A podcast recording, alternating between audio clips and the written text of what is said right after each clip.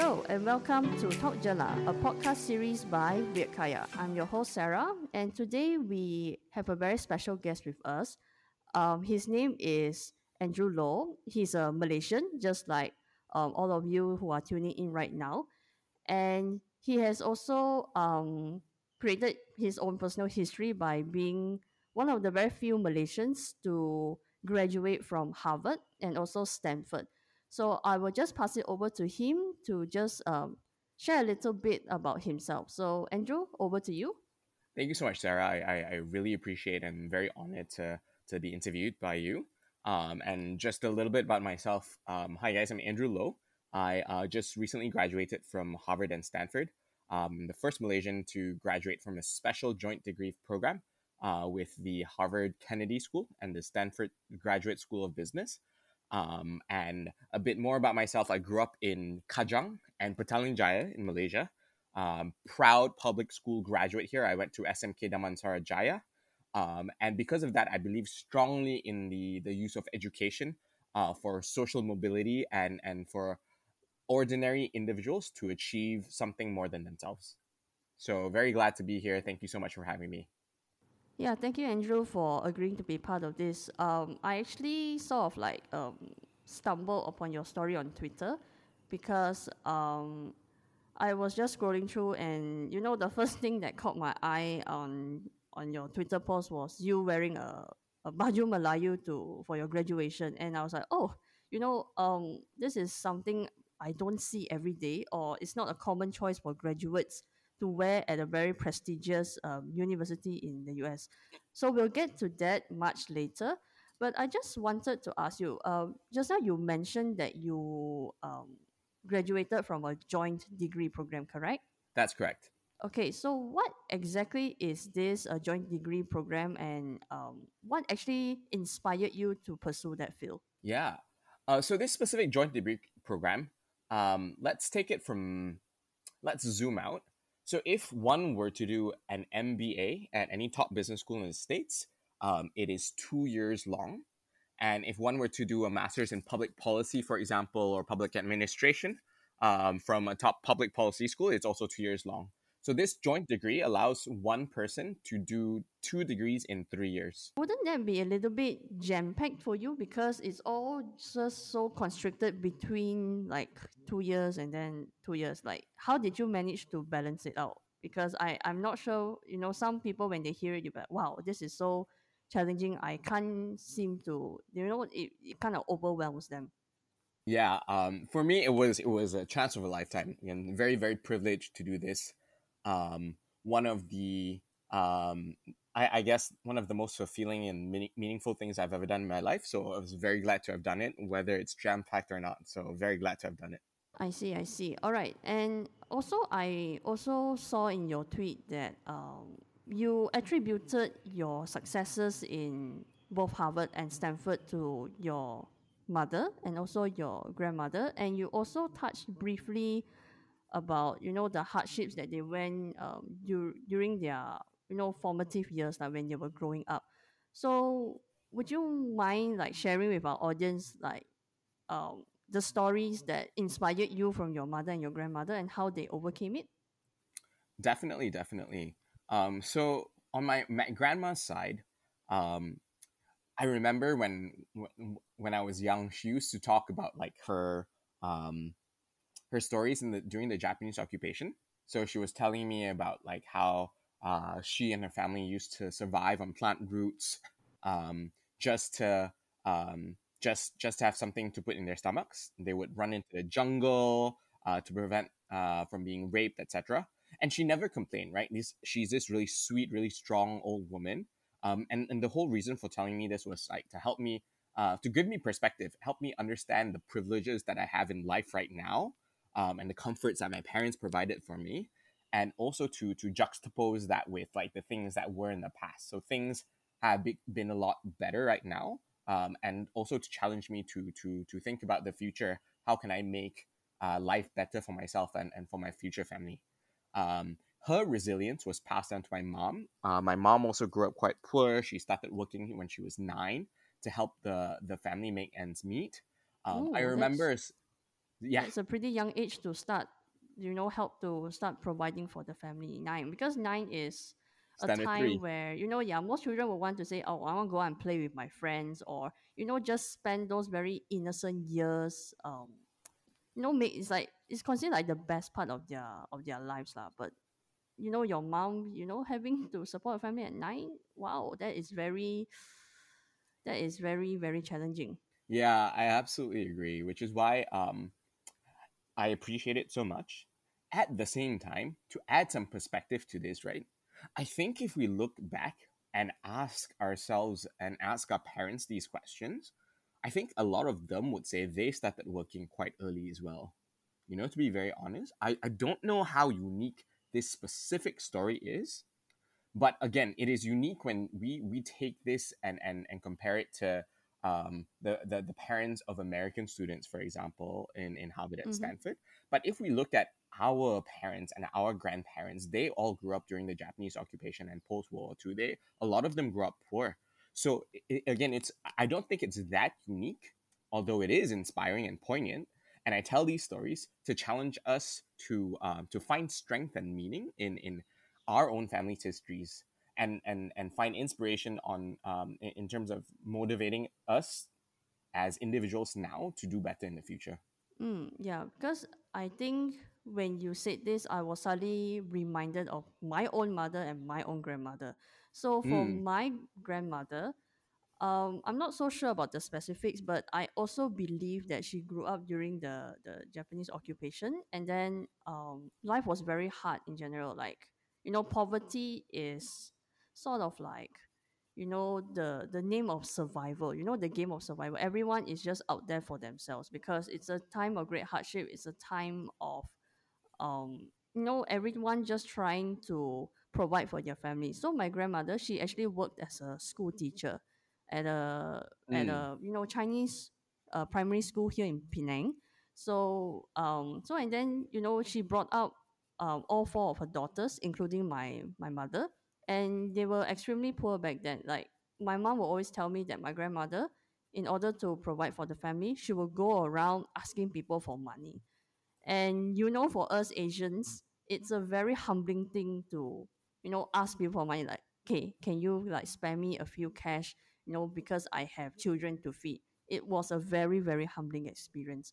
But I think it's thanks to these um, obstacles that my mother grew up um, in that made her into a very resilient person. Like my mom is not easily faced. She is um she's a very strong person. She's also a person of a lot of grit, a lot of determination, and I think these are the kind of um circumstances that shape her to who she is right now, lah. Yeah. Yeah, I, I, I think that's absolutely beautiful, right? Um, I, I, I thank you for sharing, and and I think the more we tell these stories, the more we talk about these things, the more we find sources of meaning and strength um, for what we do in the future. Mm-hmm. Yep, most definitely. Right. So I want I right now just want to move on to a little bit um what I would say like a fun part of your story lah. So Baju Melayu. Um yeah, I because graduation, like graduation, everyone's like, okay, you have to dress nicely. You you know you cannot look sloppy. So the first thing that you know guys will always say, oh, I must wear a suit and tie, okay, blazers, uh, shiny shoes. Then for girls, it will be like, oh, I need to put on makeup, um, lipstick, mascara, my eyelashes, or whatever it is. But for you, you actually went. I would say you went on a rather unorthodox approach you went traditional. You know, you wore a baju Melayu. And I'm not sure about other people, but for me, it was like, why? Like, why a baju Melayu and not a suit for your graduation? Like, maybe you want to enlighten me on that? Yeah, yeah, it's a great question. Um, and and since the post, I've been reflecting on it. Um, and and I'll give you three answers. Uh, one is this idea around duty to myself. One thing I learned in school is that representation really matters, right? So Mhm. if I don't tell my story, who will tell my story? If we don't tell our stories, who will tell our stories? So in a way, this was representing me as a Malaysian. One. Two is is around the idea of duty to my classmates, and and this is not just wearing baju Melayu, but also how I show up in class. right? The stories I tell, um, the, the the the things I share. Um, Yep. U.S. universities, especially the top ones, they really carefully curate their student body, and there's a reason for this because Harvard and Stanford they know the value of diversity, whether it's by nationality, ethnicity, gender, religion, uh, language, sexual orientation, culture, and more, class. We are put there for a reason, right? We bring our lived experiences into the classroom to educate and to challenge our classmates. And as a result, my classmates really loved it. They they they loved learning something new about Malaysia. They're like, oh, this this is Mm. Malay dress. Oh, thank you so much for introducing your culture to us. So this idea around duty to my classmates, not just in terms of of how I dress up during graduation, but also um, what I bring to the table in the classroom. And thirdly, I think that if, if you see the, the the results that um that like the tweet or, or the LinkedIn post that I had, it went viral. It, clearly struck a chord amongst Malaysians, right? And, and and this has something to do, I think, with with the stories we tell ourselves as Malaysians, or politicians tell us, right? Part of it is that uh, th- th- there's this idea around um, minority Malaysians not entirely assimilating or fitting into the culture. Um, there's this idea around, oh, if you're like Chinese or Indian, um, do you speak Malay in the same way? Do you respect the culture? Do you respect Islam? So I, I think it was really interesting and, and, and just surprising for people to see, oh, there's this Chinese Malaysian boy at Harvard and he's wearing baju Melayu. He's representing Malaysia, even though he's not from the majority ethnicity. And it it, it, it, it, struck a chord because it was like, oh, maybe I, and this is my story, maybe nation building did happen after all, right? Maybe despite what the politicians tell Mm. us, our, our, our nation is more united than our politics suggests. So I, I think there's something around there that people saw in me that they want to see in Malaysia. And I think it's important for us as young Malaysians to show that. Yeah, yeah. That one I fully agree, especially when it comes to clothing. Because when I was in um when I was in high school, um during form five, I actually had a few um Chinese classmates. And you know when you go Mm. to a, a national type school, if you're a, you- if you're non Malay, you can choose whether you want to wear the pinafore or you want to wear the baju kurung. Mm. So I had one Chinese classmate. She would wear the baju kurung sometimes. It's not often, but it's sometimes. And then um, there was one anecdote where she told us like you know because her grandfather would fetch her from school every day, and one day the grandfather said to her, "Why are you wearing baju kurung? Is it because you want to be a Malay?" And my classmate was like, "No." She's like, "I just like baju Mm. kurung. Like it doesn't mean like I wear baju kurung means I'm Malay or I want to convert to Islam." So I think the problem with I mean this is my personal opinion. I think the problem with um, tying religion or tying one's race to a particular attire is quite problematic in the sense where it does it, it it sort of like gives a certain group of people like a sense of exclusivity of exclusivity like oh you have to be this in this group to wear this. If you are outside of it um you can't. Or if you were to wear for example for us uh, chinese we wear the baju kurung or we wear baju melayu you you are odd you are weird but I think, like you said, um, we have to look at the wider picture here. It's more of like displaying the spirit of multiculturalism, something that we Malaysians we often tout um, towards um, foreigners. We always tell when and whenever someone asks us like, "What's so special about Malaysia?" The first thing we will tell people is that, "Oh, it's a melting pot of cultures, traditions, and you know, religi- and religions as well." But the, the thing is when you when you go back to the to the public schools themselves it doesn't seem to reflect that same multicultural spirit. And i think that's kind of problematic because as the saying goes everything starts at home. It starts from the basic level.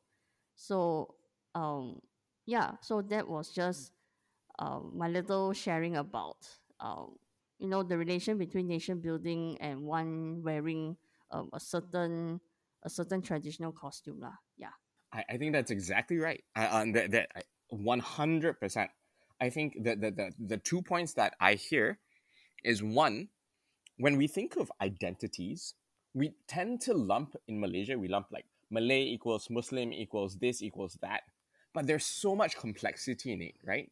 There is diversity in terms Yeah. of ethnicity, which is different from culture, which is different from language, which is different from all these other things, religion.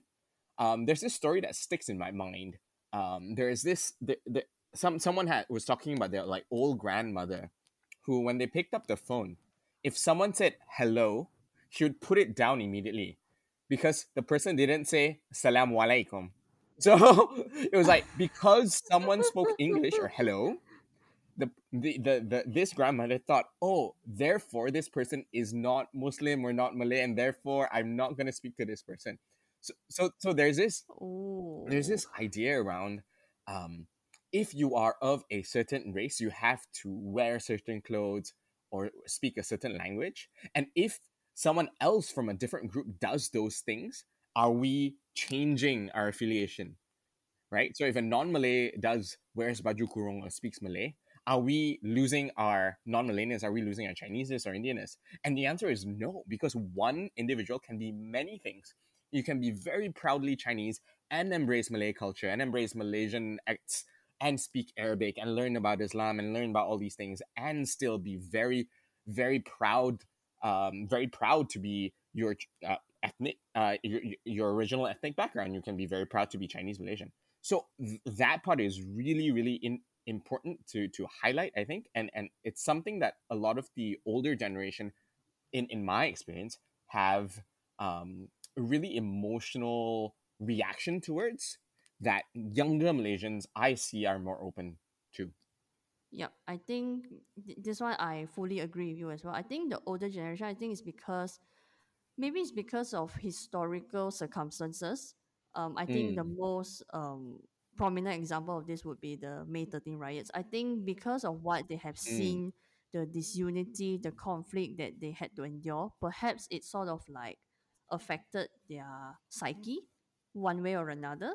And it sort of like formed that um what's it called that misconception towards people of other races and ethnicity so they tend to be you know for them it's more of like a coping mechanism where they say you have to stick to your own kind you know try not to open up to anyone else. But i think for us the younger generation because we are more we haven't we we ourselves we have not lived through the horrors of what they have. So our perhaps we hold a more what's it called? A more um positive somewhat a more some a positive and more open mindset towards other cultures and their um, traditional costumes as well so maybe that's why it's easier for us in this current generation to be more accepting you know to to try out other people's clothing their food. But yet at the same time we are still fiercely proud of who we are our backgrounds um regardless of what we wear or what we eat. So yeah thank you andrew for for sharing um your thoughts about it. So i just wanted to touch a little bit about your academic journey at harvard because um i think it's quite uh it's quite a special milestone mm. not just for you yourself but for malaysians lah. you have represented um malaysia at a quite a high level so i just wanted to ask you so what were some of your proudest moments at harvard Mm. I'll tell you two stories one at Stanford and one at Harvard. My proudest moment at Stanford, and this was, um, we were part of the COVID class. So COVID hit when this happened. And imagine this we were a class of 400 students in, in the MBA um, program. We had never seen each other in person because we couldn't, because of COVID. And so one friend of mine, her name is Summer, she's a concert cellist, so beautiful musician. She was like, let's do something to bring the class together. So she organized a courtyard concert where um, we got together in the courtyard of one of our residential um, buildings. Imagine the musicians in the middle of it and everyone else socially distanced on, on the floor, um, in the balconies, in, in multiple floors, um, in, in their living rooms and kitchens with their windows open, just reveling in this like the the talent and music of our classmates. It was so so beautiful. And in this specific um, in this specific event, I performed um, I performed Ooh. the song Hallelujah, and I was very very proud that it is um, on Stanford GSB um, Stanford's Instagram page. I sang, I sang, and but but this this this is to me th- um, one like my friends were like really touched. They're like, "This is beautiful," it brought tears to my eyes. But to me, it really showed how um, American universities. It's not just about the academics. What really matters is how you build community. And this was a specific example of how we as students used our creativity to build community in just really innovative ways, especially during the pandemic right? A lot of my friends did other things. Uh, they taught Bollywood dances, they did like workout sessions, and all of which were aimed at building this kind of community at Stanford. So, so that was Stanford, and and now I'll tell you a Harvard story. Um, ha- at Harvard, my my proudest moment was was during Halloween, uh, where I dressed up. Um, I, I dressed in a, a golden suit, and um, I had a like a mini saxophone on me, and I went into class um, in this Halloween costume. Um, and I went up to my professor. He's um, his name is Ricardo Hausmann. He's a world famous economist. He'll probably win the Nobel Prize in a few years. Um, and I was like, "Hi, professor. Guess what I am?"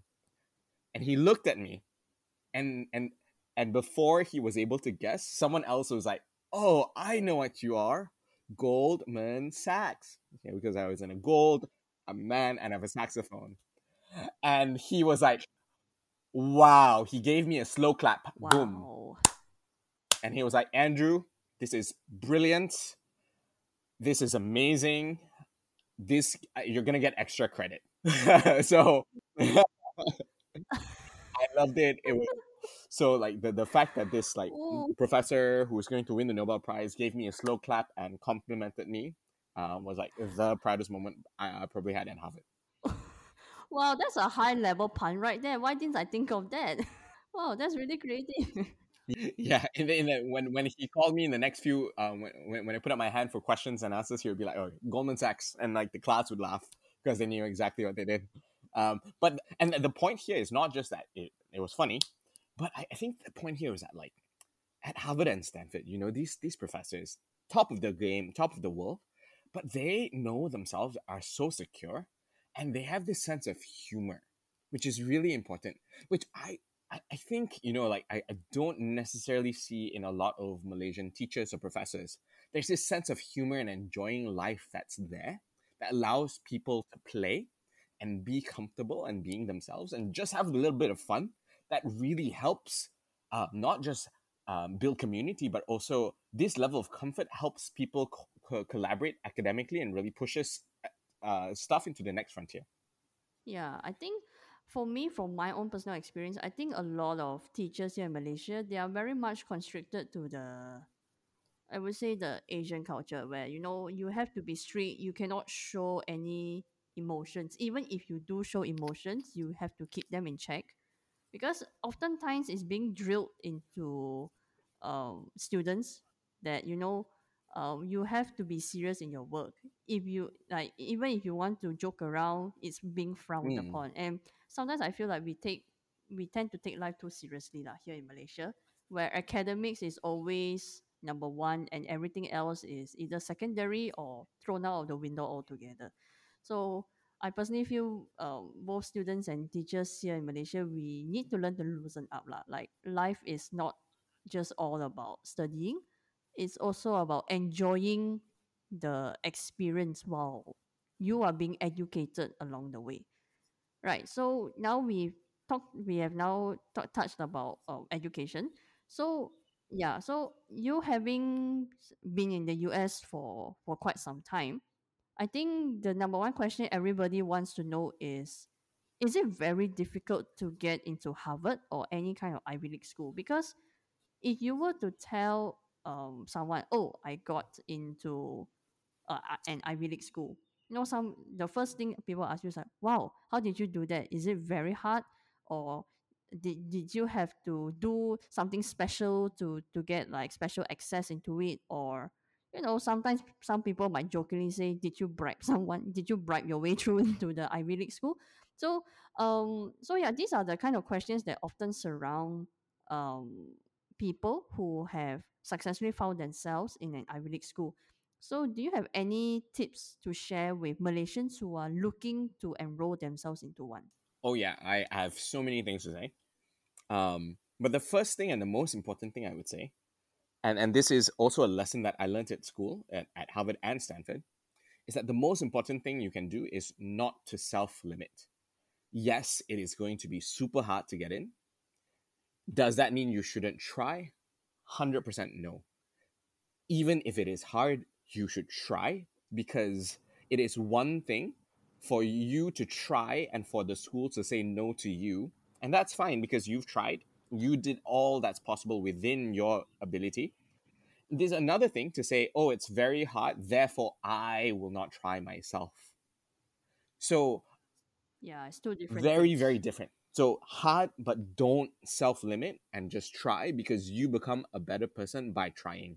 There, there are a few things I would say in terms of, of, of getting to Harvard or Stanford and and this is um, going back to what you said, Sarah, um, that really resonated. One of my pet peeves in with Malaysian students or Malaysia, the, the education system in general, is that we think it's just about academics. It's about how many A's you get, and this is so wrong. Academics yep. are necessary. You have to be like brilliant, top of the game, etc. But they're not sufficient just because you get what 20 A's for SPM doesn't mean that you'll get in. No one owes you a spot in these in these in these universities, right? So that's one thing. What the things that we deprioritize in a very like traditional Asian culture are actually the things that matter, right? How you make a change in society and the world, what you care about, the people you've touched. Mm.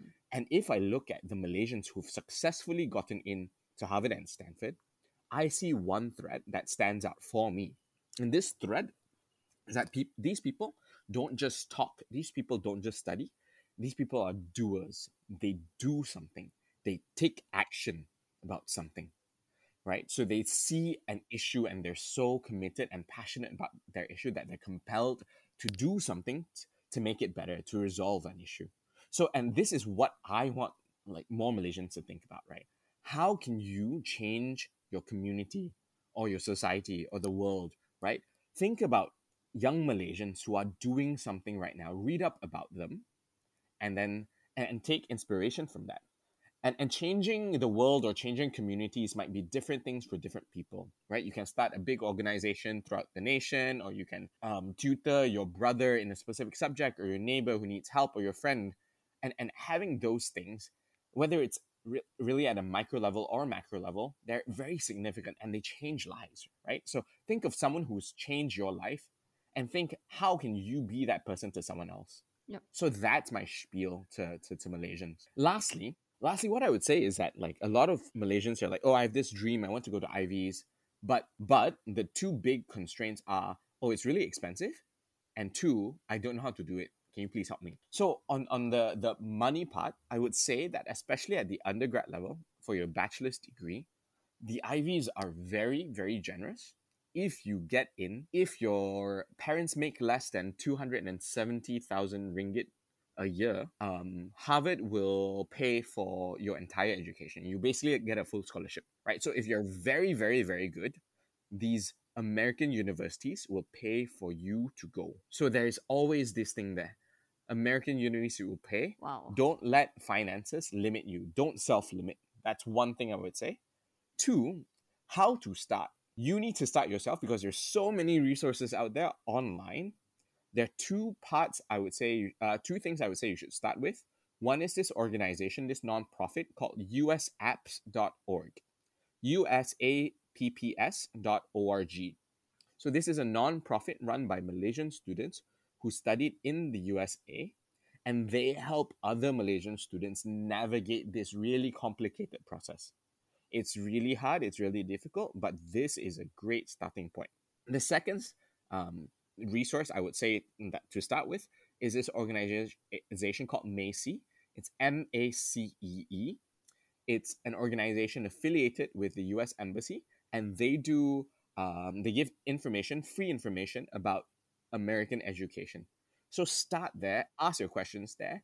There's a lot of work that you need to do if you want to achieve this dream, but never, ever, ever self limit. I think that's the that's quite the the most important thing. I think a lot of a lot of us let's let's not just say about Malaysians lah, but also any any normal hum, human beings like our na- most natural instinct is like when we we are met with something um, difficult or something that seems impossible, our first response will be like, oh, I don't even want to try anymore. Like I don't have time for this. I don't have energy for this. Like even if I do try, if I fail, what's the point? And a lot of people always tend to stop right there. But I really like how you emphasize a lot on not limiting yourself because it all like you can have all the best kind of academic offers being served to you on a silver platter. But if you're not going to take the first step in pursuing it, um, it's just going to stay there and collect dust and probably disappear until someone else comes along and takes it away from you. So um, I think yeah, I really agree with your point there, saying that you know initiative is very important. lah. You cannot just sit there and wait for people to you know quote unquote do your homework for you, um, because this is your future. This is not their future. So um, it's really all in your own hands. So we have come to the end of our program for today. So thank you once again, Andrew, for sharing your personal stories and also um, advice on for Malaysians who are looking to seek an academic future in the US. I really enjoyed um, listening to your stories and also uh, sharing a little bit of mine with you as well. Yeah. What a pleasure to speak to you, Sarah. Thank you so much for this. Okay, thank you again, Andrew. So, um, to all of our listeners, thank you for tuning in. So, if you like this episode, you can listen to it on Spotify or Apple Podcasts. Or if you want to see more content from Weird Kaya, you can follow us on our social media platforms such as Facebook, Twitter, Instagram, LinkedIn, and Telegram. And we'll see you next time. Bye.